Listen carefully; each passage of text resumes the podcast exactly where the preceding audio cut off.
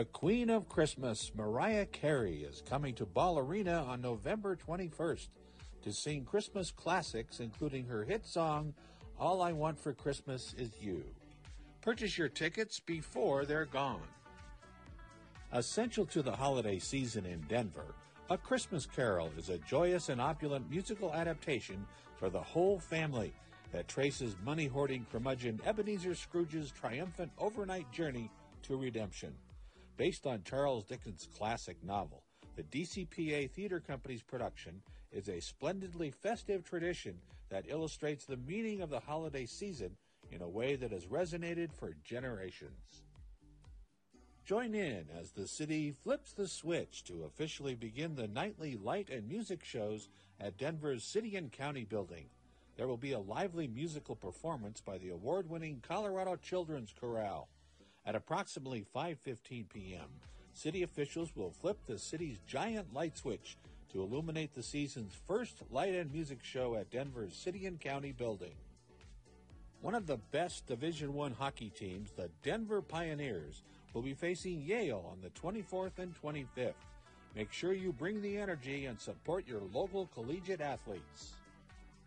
Enjoy the last free day of the year at the Denver Botanic Gardens. Advanced online registration is required and are for regular garden hours only and do not include ticketed events. For more information, visit botanicgardens.org. Fan favorite ballet The Nutcracker returns to Denver, featuring the company's custom made sets and costumes.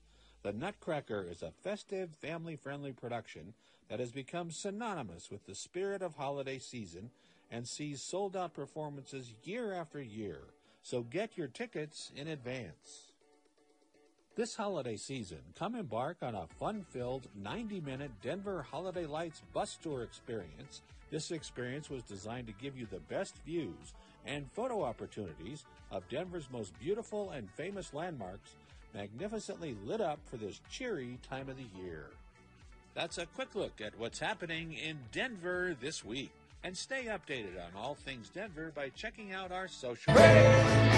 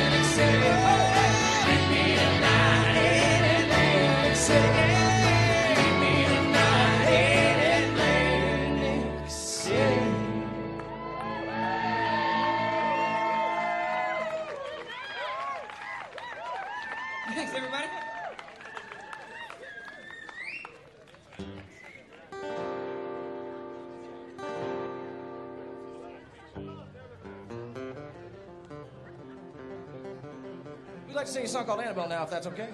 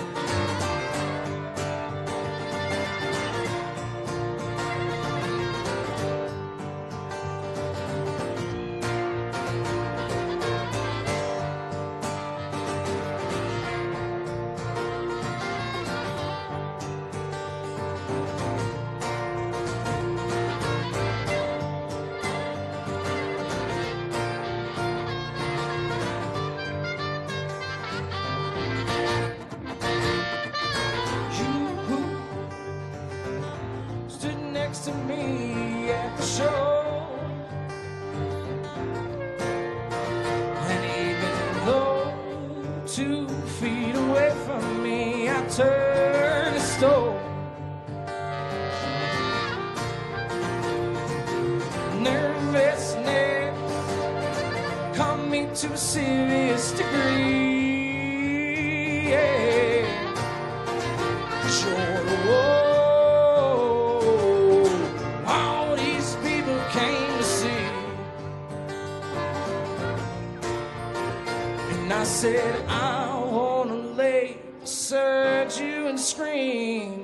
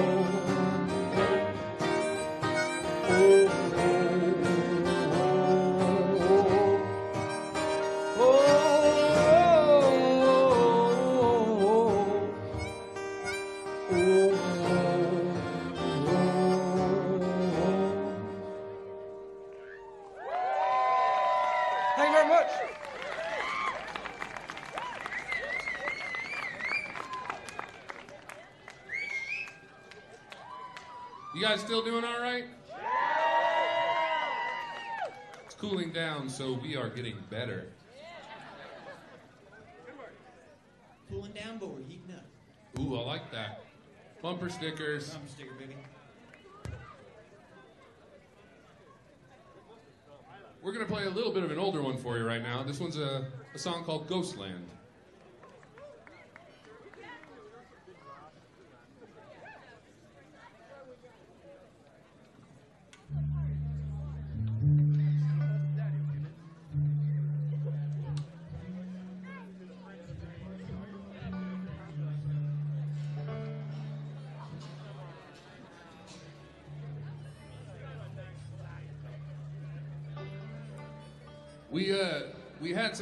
Difficulty earlier today when we were sound checking. The guitar just stopped working. We don't know why. We think it's because we're haunted. We think the actual ghost of Paul Revere is haunting us. Could be true. I don't know. I'm no scientist or a ghost hunter. Same difference.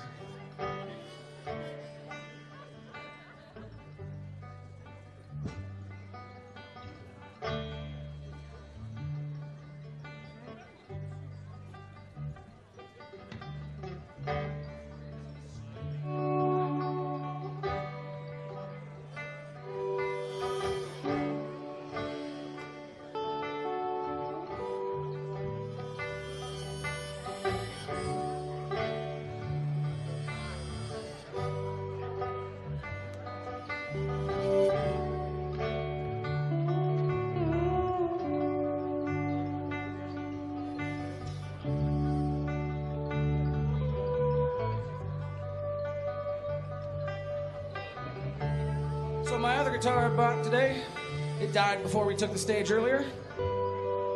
Looks like that one just died as well. But it's okay, I bought this one right before the show. Sometimes when it rains, it pours, that's for sure. It's kind of fitting because that's what the song's about.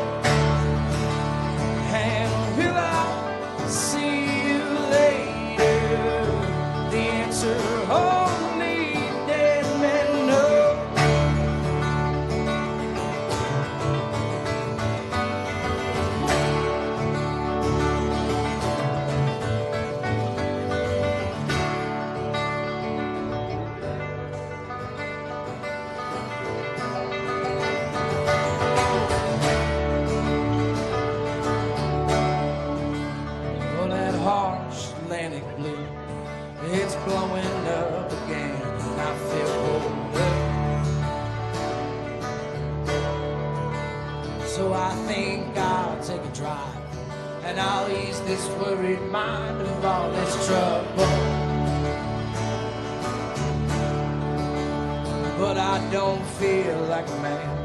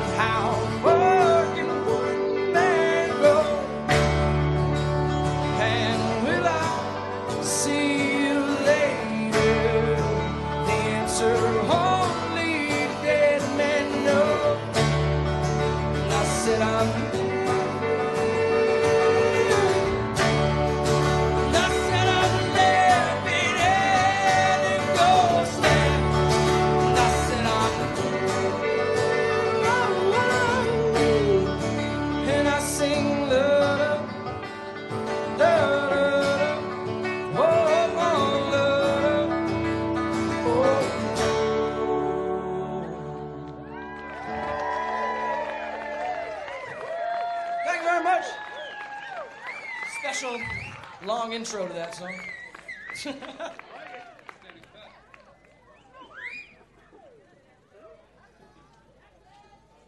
We're going to play a song for you now off of our latest album, Monarch. We, uh, indeed. We actually got a chance to play this song on Conan not too long ago at the start of January. He's so tall. He's so tall. He's so tall and pale and, and nice. He's like, like a, a nice, nice vampire on TV. Now we had a great time. As you expect, the highlight was meeting DJ Khaled. Because when you think of Ghost of Paul Revere, you obviously think DJ Khaled. We're gonna have a remix coming out. Could you imagine that shit? Conversation's pretty hard though, because he only says his name. That's true. I'm gonna talk some Kellen. He's like a Pokemon. Anyway, let's not get off track. This song is called Montreal. Remember how we used to be when love for us was so damn easy.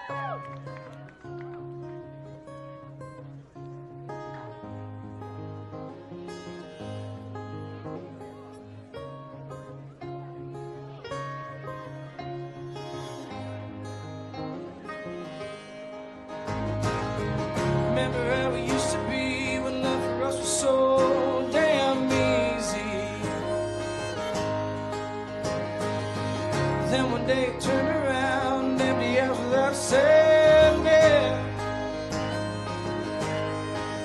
said we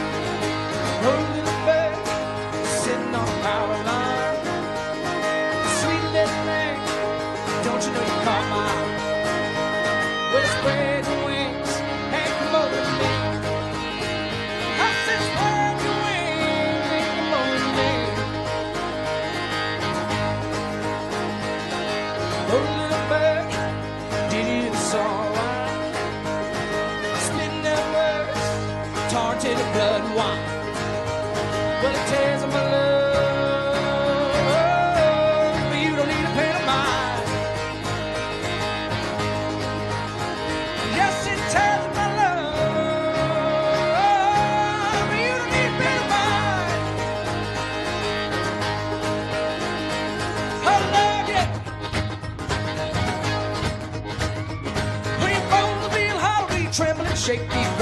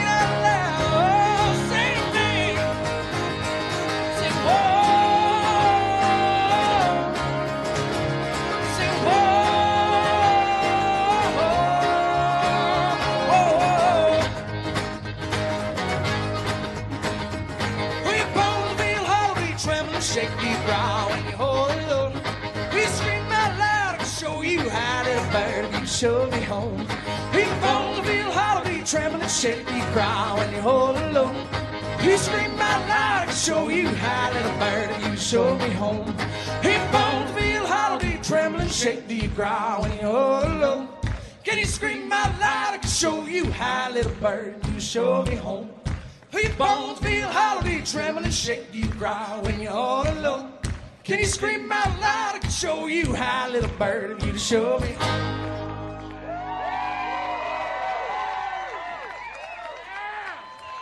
Along, guys.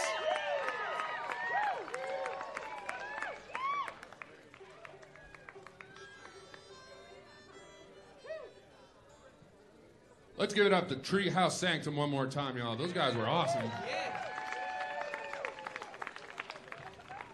Anytime you see uh, kind of a rock and roll outfit, have somebody with a trumpet. Like, oh boy, this is going to be too cool. That's why we had to step our game up a notch tonight. Everybody wore hats except for Max, because Max normally wears hats. You gotta zag when they think you're gonna zig. That's right, guy. Keep you guys chasing me. Yep. Chase Max. I'm gonna do tomorrow.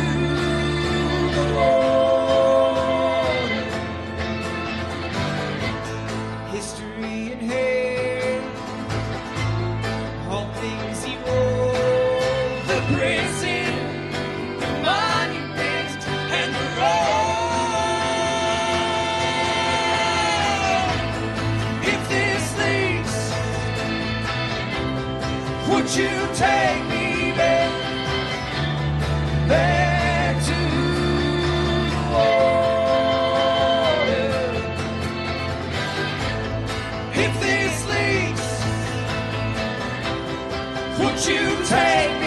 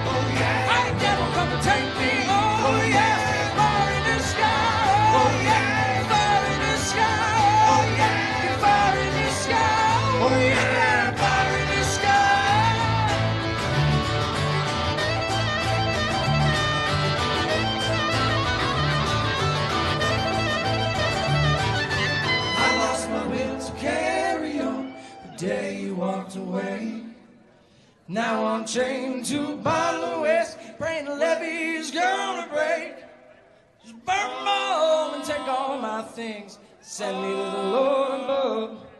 Cause I know on the day that the judgment comes, sure as hell not going home.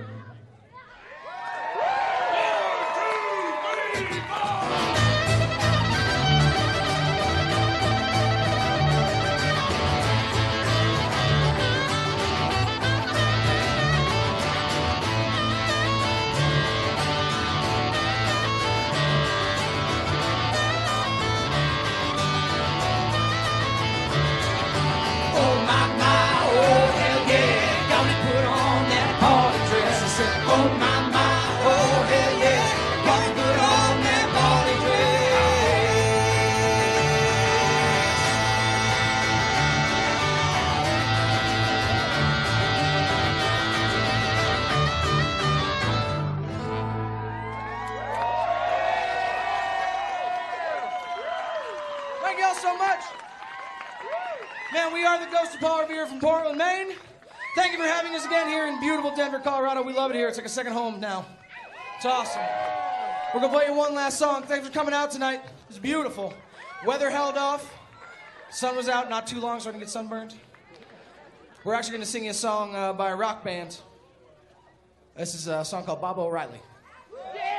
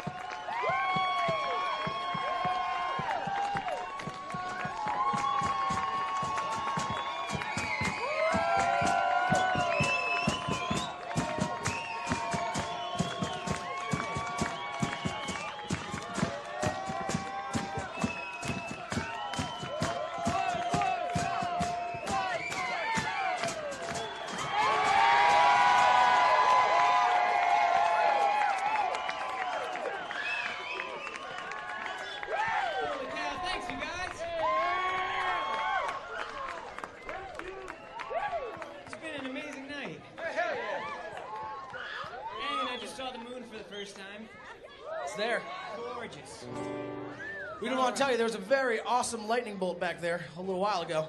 It's gone now. Hasn't happened for a long time, so we're safe. I was going to say something, but I didn't want to frighten the crowd. Do you guys mind if we play some songs we love? Is that cool? All right, cool.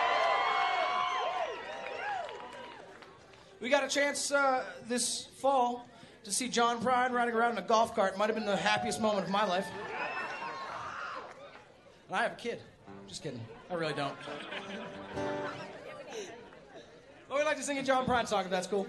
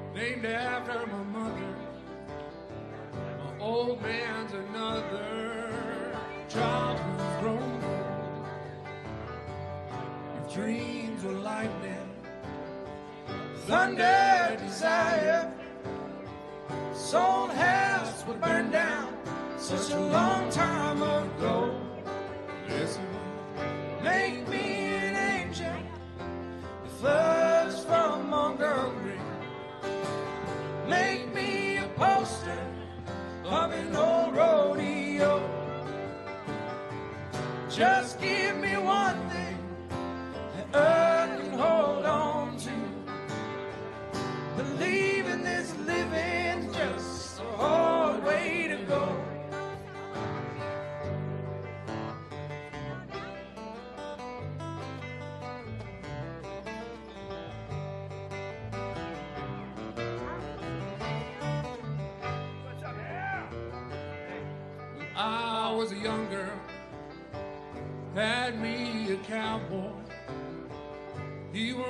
to look at. He was a free rambling man. But that was a long time. No matter.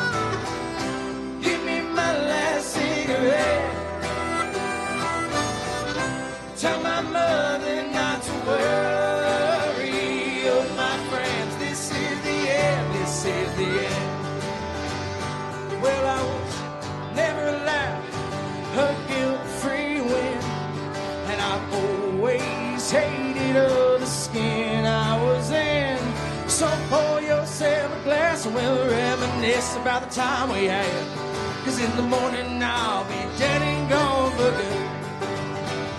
Cause this ship is sinking past the whiskey.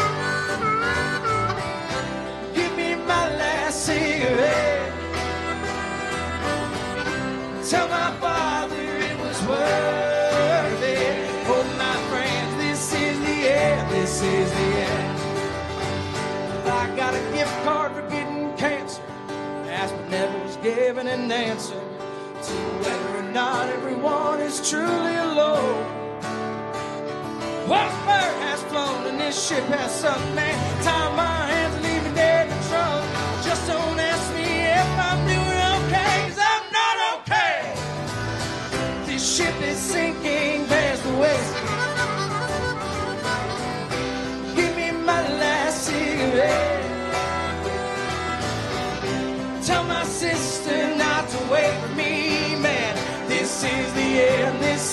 the end, this is the end.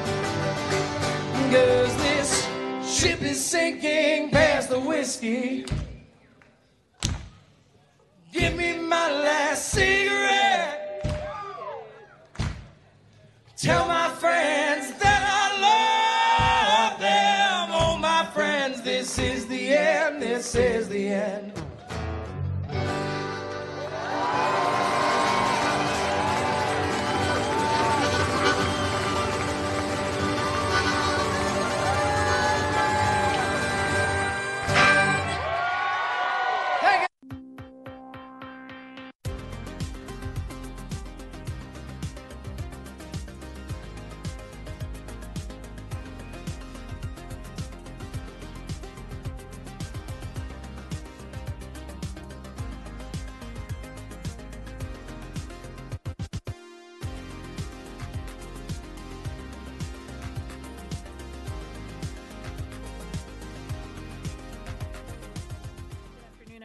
Tonight's session is being interpreted into Spanish. Sam and Alejandro, would you please introduce yourself and let our viewers know how to enable translation on their devices?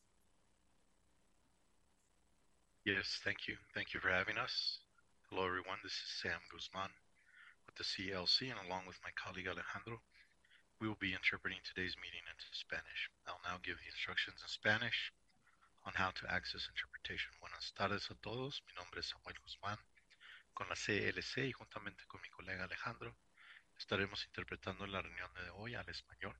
Si desea escuchar la reunión en español, simple vaya al icono de globo en su pantalla que dice Interpretación. Seleccione ese botón y de allí seleccione su idioma preferido, en este caso español. Muchas gracias. Thank you very much. Thank you, Sam. Before reconvening our regular meeting, council provides a half-hour general public comment session to hear from the public on city matters, except for when scheduled for a legally required public hearing. To maximize time for resident comment, council will not offer comments or responses from the dais. Council or staff may contact speakers following their comment if they raise matters that lend themselves to follow-up. For those participating in person, when called upon, please come to the podium. On the monitor on the wall, you'll see your time counting down. For those participating virtually, when called upon, please wait until our host promotes you to speaker. When you are promoted, please accept that promotion, turn on your camera if you have one, and your microphone. All speakers should begin their remarks by telling council your name, and you will have three minutes to speak. Please refrain from profane or obscene speech. Direct your comments to council as a whole, and refrain from individual or personal attacks, including disparaging other speakers' motives. We will start um, in chambers with Ty Beldock. Is Ty online? No. Okay. We will go to Jenny Merrigan.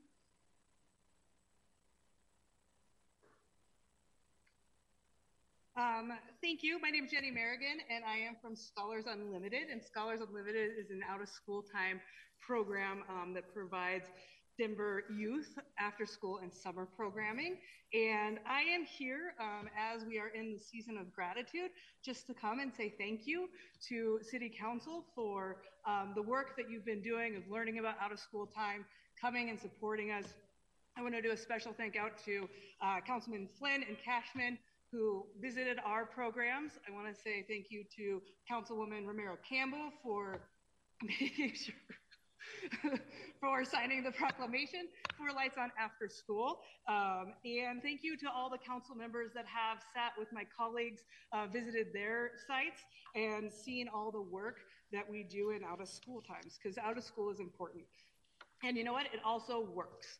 Um, so just to share a little bit from our organization, this summer we had a six-week summer program, and we saw a 61% increase in fluency um, of kids that attended 20 days or more in a six-week summer program. As important, we saw 94% of our kids made friends during our program, and 87% enjoyed reading over the summer. 87% of young K through 5 kids enjoyed reading in the summer for our program. So all I really want to do is I do have one ask, and it's for you to continue the support that you're already giving to our field. Um, and you can do that by making sure that you uh, go out and see a site, have another one of those conversations. Um, I invite you to visit my sites. I love talking about them at any point, but there's one in every one of the districts that you're in. And so please make a time to go visit them, have a conversation, talk to one of the youth that are out there, um, because really our job is to support the youth in Denver so that they can make this city better. And I believe they can without a school time program. So that's all I have to say. Thank you. Um, enjoy your holiday season. Thank you very much. Our next speaker in chambers is Joseph Drexler. Good evening. Uh, I'm Joe Drexler. I live at 475 West 12th Avenue in uh, District 10, and I've lived in Denver since uh, 1986.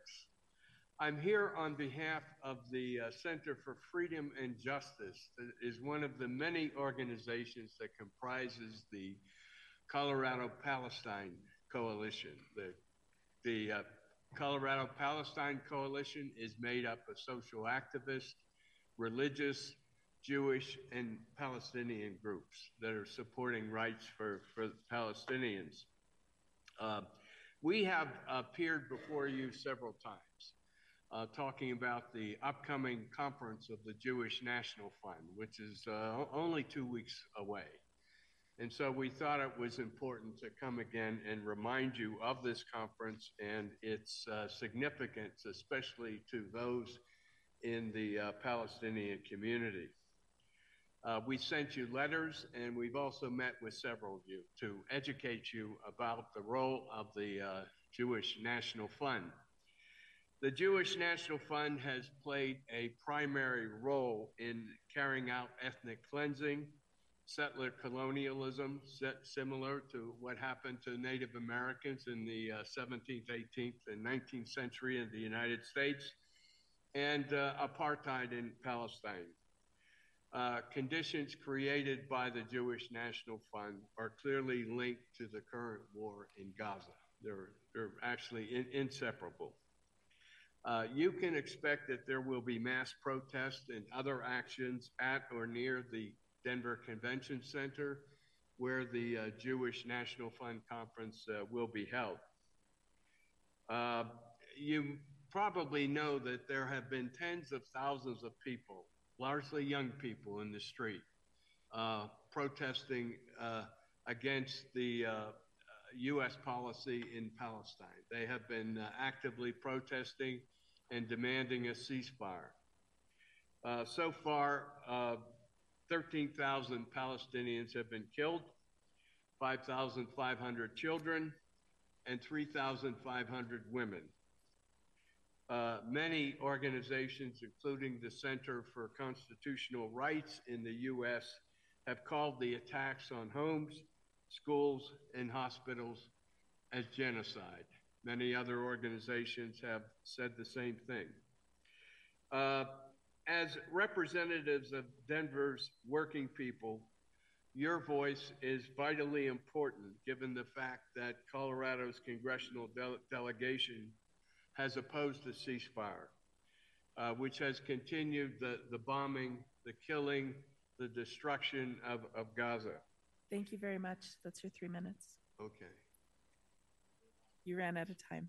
Thank you very much. You'll pass a resolution uh, in support We've of got to the move on, sir. Thank you. All right. Our next speaker is joining us on Zoom, Heather Weldon.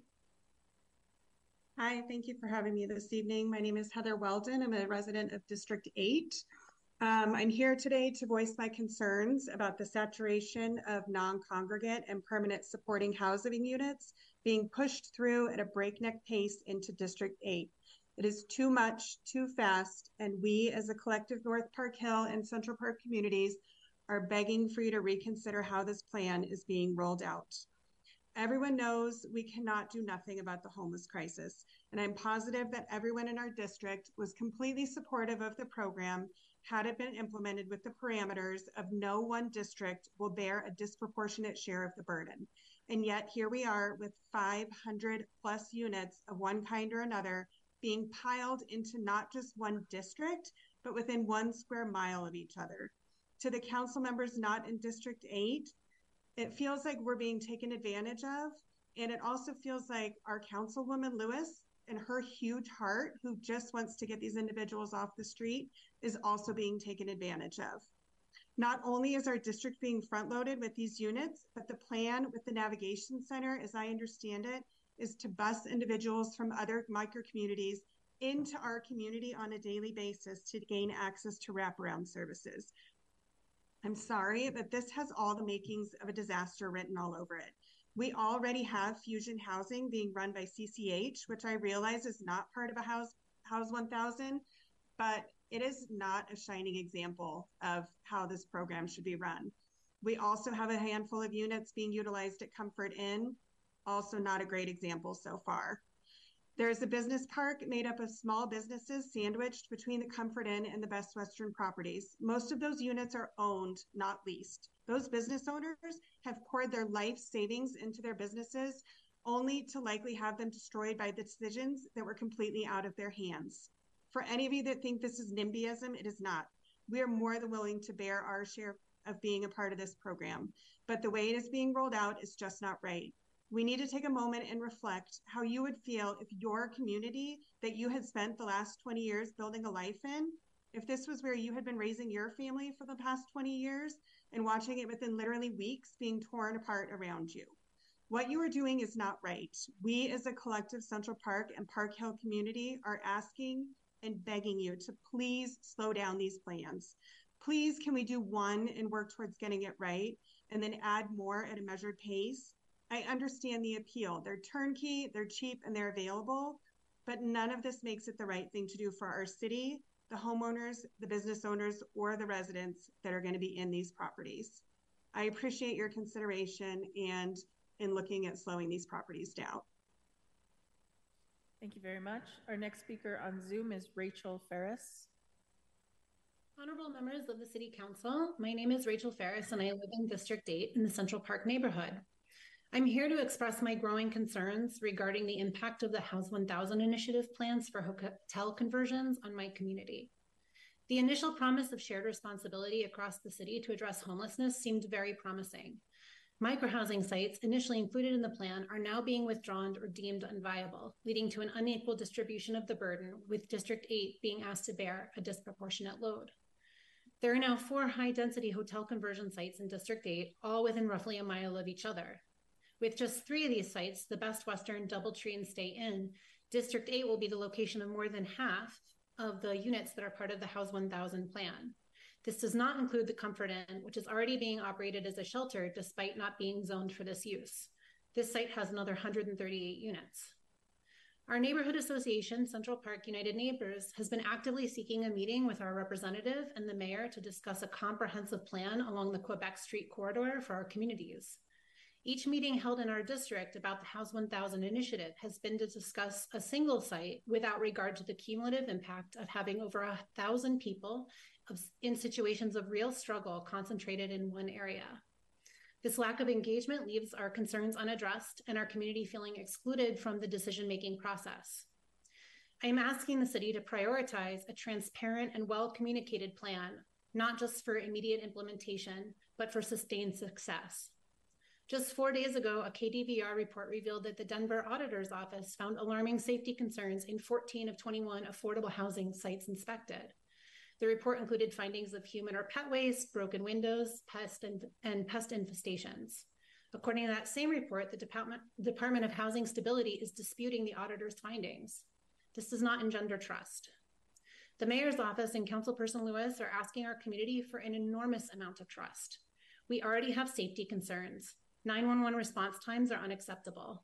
I understand funding has been allocated for additional police and STAR program personnel, but those hires have not yet been made, and we have no way of knowing if they will be, given the difficulty in staffing police departments across the nation.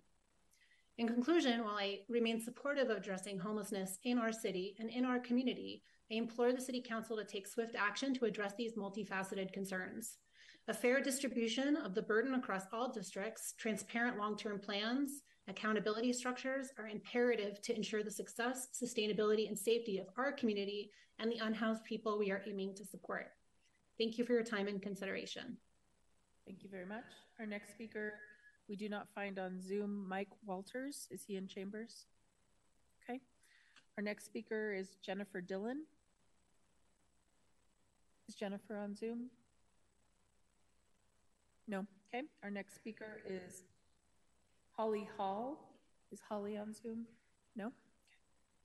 Our next speaker in chambers is Craig Arfston. All right. Thank you very much. My name is Craig Arfston. I just want to thank you all for being there. My little bit of involvement in politics takes a lot of time and energy, and I appreciate what you are all doing here. So thank you. It's evident from the mayor's actions that he is intentionally taking shortcuts with the permitting process to meet his campaign promise of fast tracking 1,000 high risk individuals into housing by the end of the year. The future success of these micro communities will be dependent on how well these micro communities are managed and accepted by the surrounding neighborhood. These communities will house high risk individuals suffering from severe addiction and mental illness the mayor, along with the assistance of a sympathetic zoning administrator, are ignoring the intent of the Denver zoning code 111117 by placing high risk communities into residential neighborhoods without addressing the legitimate concerns of the neighborhood has expressed around health, safety, and the overall well being of the surrounding community. The surrounding neighborhoods have expressed their concerns, but the mayor is not listening. The mayor's actions should be a concern to all council members. It is in every council person's interest to make sure the zoning process is being followed. All of you want to help the homeless. I recognize that.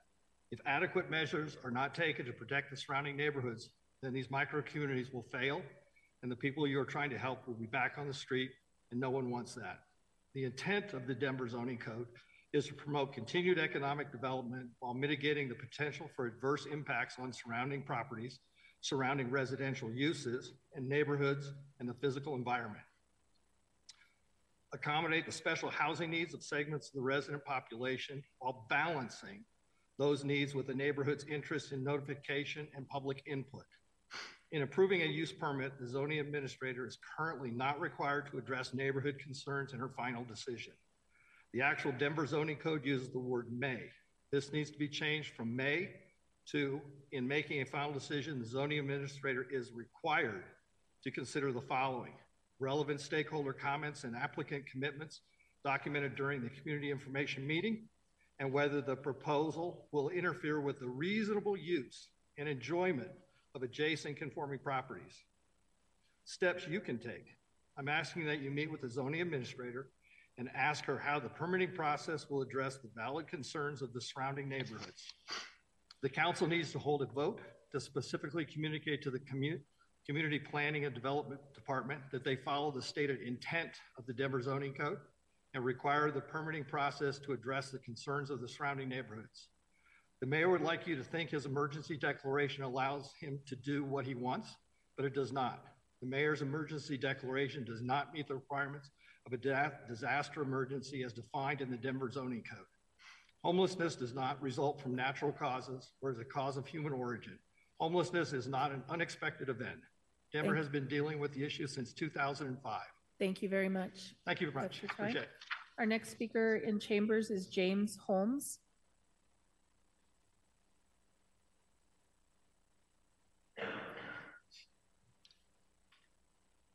Thank you uh, to the council uh, for letting me speak. My name is James Holmes. I'd like to discuss House 1000 getting concentrated in District 8, where I live with my wife and where we're expecting our first child in the spring. Let me share a story. This past weekend, I was hiking a 13er to train for an upcoming volunteer trip. As I neared the summit after five hours of thinking about House 1000, I was so stressed out that I had an asthma attack and nearly died. As a volunteer wilderness first responder, I'll tell you that a blocked airway is literally the most urgent life threat in the backcountry. Luckily, I survived.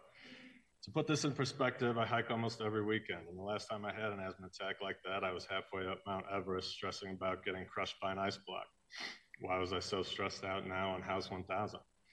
I was afraid. I was afraid of rapid change. I was afraid of the unknown.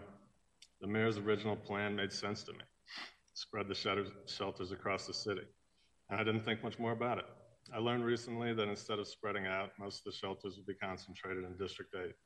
This was a big, scary surprise. I hope you'll acknowledge this fear is a valid feeling. Fear can motivate. I've since read the House 1000 website, and it sounds like a promising plan. Urban camping is a serious public health issue for all city stakeholders. Now, my biggest fear is that House 1000 fails. I want to help Denver succeed.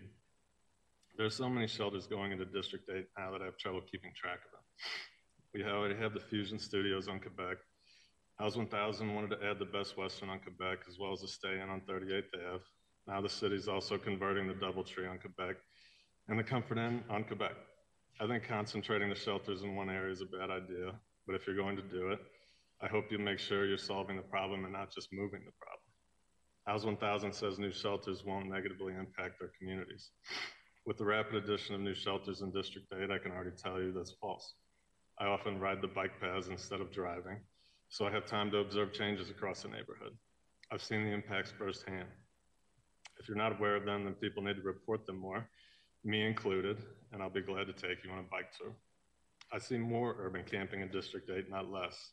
I see more trash in the environment, more panhandling, more loitering at retail stores. I see people feel less safe going to our stores. I see people, police having to respond more to our stores. The city needs to remedy this or else pause opening any more shelters in District 8. If District 8 is going to lead on this initiative, then the city needs to mitigate impacts here first. District 8 needs to look like the model for other districts, not the cautionary tale. I want to commend the city for seeking to stop urban camping. if you keep focusing shelter space in District 8, I ask you to please take our community impact seriously and urgently mitigate it, or else please stop opening shelters here. Thank you. Thank you very much. Our next speaker in chambers is Ashley Garrett.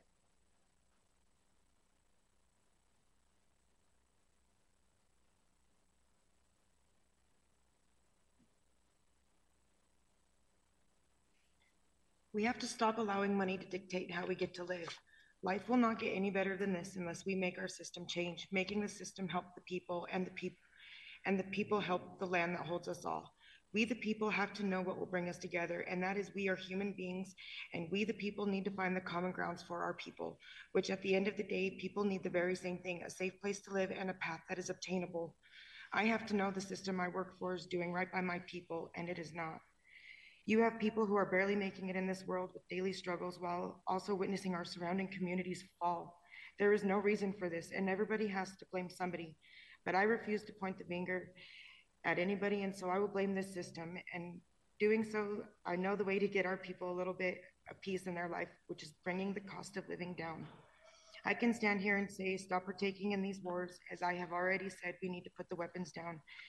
If I were going to send people anywhere, why not send them life and people who are willing to help bring life to the people? Because I should not be seeing children drinking water out of mud holes ever. You can send tanks, you can send mobile homes and such. They are a part of our human species. My heart goes out to them and it has to reach them. And that will only happen when we can come together and do the impossible starting here. I thank God for having us being here because I had no breast milk. I had to use formula, which was a big problem when we had a formula shortage. But if I were where those, oh, but if I were where those poor families are drinking water out of mud holes, I would not have been able to feed my baby. I have to help them. We have to help them, and that will only help. That will only happen when money will no longer control how we get to help our people. Where do any of you in this room or even listening in see us in 100 years, no, 50 years? I am truly scared if life continues this way.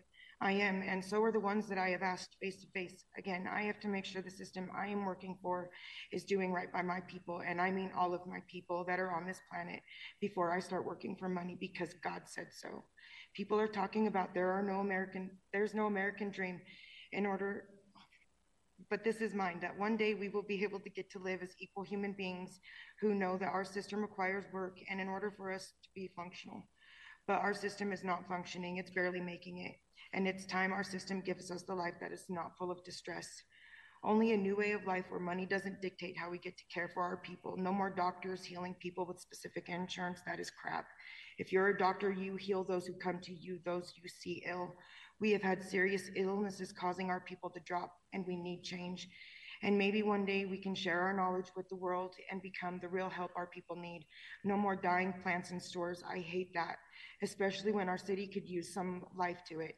I do not I do not want to even ask our food companies how much food gets thrown out because it goes bad, which is why I am pleading to the people, just like I pled to God, to please know we deserve more than what we are getting because of money.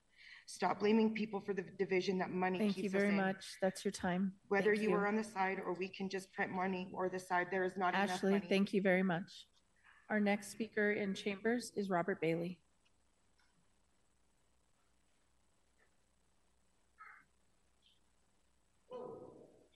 Thank you for having me. I appreciate it very much. Quote, quote, show us your budget and I will tell you what you value, what your values are. Every time that you give money to a business, you are taking money from the employees of that business and giving that money to the owners of that business, no matter the size of that business. Quote, show us your budget and I will tell you what your values are. If you want more money for the budget, first and foremost, reduce the debt. Debt will take twice as much money or three times as much money. Debt always dilutes a budget.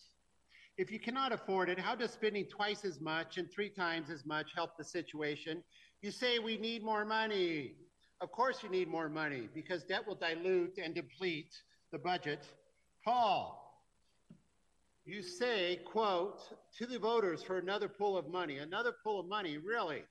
Every dollar of government debt represents political greed, greedy policy presented as democracy. You say that in your 50 years of work pertaining to this government that this budget has more pressure on it than any previous budget that you have ever seen. Yet, at the same time, during a city council meeting to deal with this budget, you receive 30 seconds of actual and real protest, less than one single minute of actual and real protest for the toughest budget in 50 years. You should be so lucky. Stephanie Adams arrives to this chamber, stands at this podium, and begins to tell the Denver City Council that we will need to evict another 2,300 families from their home. 2,300 families from their home in order to placate Moody's Corporation at 7 World Trade Center, the epicenter of all financial greed. The First Amendment guarantees the right to free speech, and this was intended so that citizens could speak their message to the government without the government trying to silence the voice of dissent. You said that my message has, quote, nothing to do with the First Amendment. My message has everything to do with the First Amendment. As a government official, you do not like my message. This is exactly what the First Amendment is all about. What you said, Paul, makes no sense, none. What you said is the exact opposite of federal law. What you said is exactly not true. The problem here is that you do not like my message. Every dollar of government debt represents political greed. Greedy policy presented as democracy. Punch down all you want, but if you do punch down, you should at least try to be accurate. What you said was a lie. Thank you very much. Thank you. Our next speaker in chambers is Shannon Hoffman. Hello, my name is Shannon Hoffman. I live in District 10. Um, thank you all very much for your work on the budget um, to get us rental assistance um, and all the work that you're doing. However, I'm here to express my disappointment that we have not yet heard from this body um, about the upcoming Jewish National Fund conference that will be happening at the convention center. Um, as you heard from Mr. Drexler, um, this is a genocide that is happening. Um, and it weighs very heavily on my conscience, and I know that it weighs very heavily on yours. I know that you are dealing with a lot of issues, um, and people all over the world deserve the right to be at home. They deserve the right to feel safe. And we know that because that's what you're working on here. Um, but this issue isn't super far away. Um, it's it's actually, and there's a lot of interconnected parts. So, right one, happening right downtown in the convention center that we pay for. It's very likely that um, our police will be providing security. Um, it's happening right there. Um, additionally, uh, many of you, when the Allied Security contract came up, or people that worked on this campaign um, around Justice for Rivera Stinnett, um, you may know that Allied Security is one of the biggest um, security companies in the world. It purchased G4S, which runs um, the Israeli checkpoints that control um, the people in Gaza, their ability to go in and out. Basically, we take the training from Israel and we deploy it here um, on our people. That's why people in Ferguson were getting messages from people in Palestine about how to resist and keep themselves healthy and safe um, during the Black Lives Matter movements. Um, so I hope that you can see how interconnected this is. It's not very far away. It's right here. Um, and I know that um, that speaking out against this is considered politically unaliving yourself. Um, but I just want you to consider this quote from Zeba Blay. There is nothing to be afraid of, or rather, whatever fear you may have of repercussions and consequences, losing opportunities or losing friends, pales in comparison to the fear of cowering in the darkness, hungry and thirsty, the sound of bombs in the distance getting closer and closer and closer. So I hope that you will think about um, holding your babies. I think about holding my cousin, my sister, when I was seven years old, and think about holding your baby, and a bomb is coming toward you. And you have the opportunity right now to speak out against that so that history will know that people spoke out against genocide in these chambers. Thank you. Thank you very much. And our next speaker will be Amy Beck.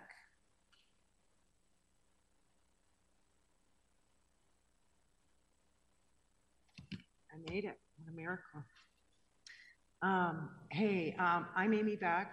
I am in Council District 7. I'm here tonight to speak about children that are living on the streets. And uh, I want to start by saying that, you know, in the past, we were able to get children off of the streets. We were able to call the Connection Center. uh, they would take children and put them into hotel rooms right away. And so that was never a concern of ours. We knew that children got off the streets. That's not the case anymore. That wait list at the Connection Center just continues to grow and grow. Uh, the last time that I checked on that list, it had 180 families on it. Those are families that are from our existing homeless population that was already here. And so I'm also here to talk about the uh, homeless families that are being turned out of the migrant shelters. So we have fa- families being turned out from districts uh, 1, 8, 9, and soon 11. And so um, we have one very large camp in Council District 1, um, and I really appreciate the response by City Council. I know you all care, and I see that, and I appreciate that. So um, the city did put those families back into the hotel on Friday. Not all families went back in for various reasons. And so as of today, we have 120 adults and 20 children that are still living in that camp. I just want to remind everyone that we're coming up on a four day holiday weekend. Um, the city is going to be off. We have a severe weather event that is coming probably on Friday. And uh, I just ask that the city be prepared to help the folks, not only in the District 1 camp, but also in the camps that are in all of the other districts. If you haven't had a chance to go out and visit the encampments or the shelters that are in your district, I would invite you to do that and to talk to folks there. They are very motivated people. Um, they really want to work, and they are working and they are finding paths. This community has really come together and we've gone from just a small people a group of people that are advocating for the unhoused to thousands of people advocating for the unhoused. It has been a beautiful thing and it's continuing to grow. So if you haven't visited and seen the encampments that are in your district um, i would love to go with you and talk to the folks there see why they're living under bridges and living in tents. And I just ask that we collectively do something to figure out how to remove children from the streets. Thank, Thank, you very much. That concludes our general public comment session. Um, if we did not get to you today, please join us next week or submit your comments in writing. Next session will be on Monday, November 27th. Sign up begins at 11 a.m. Friday.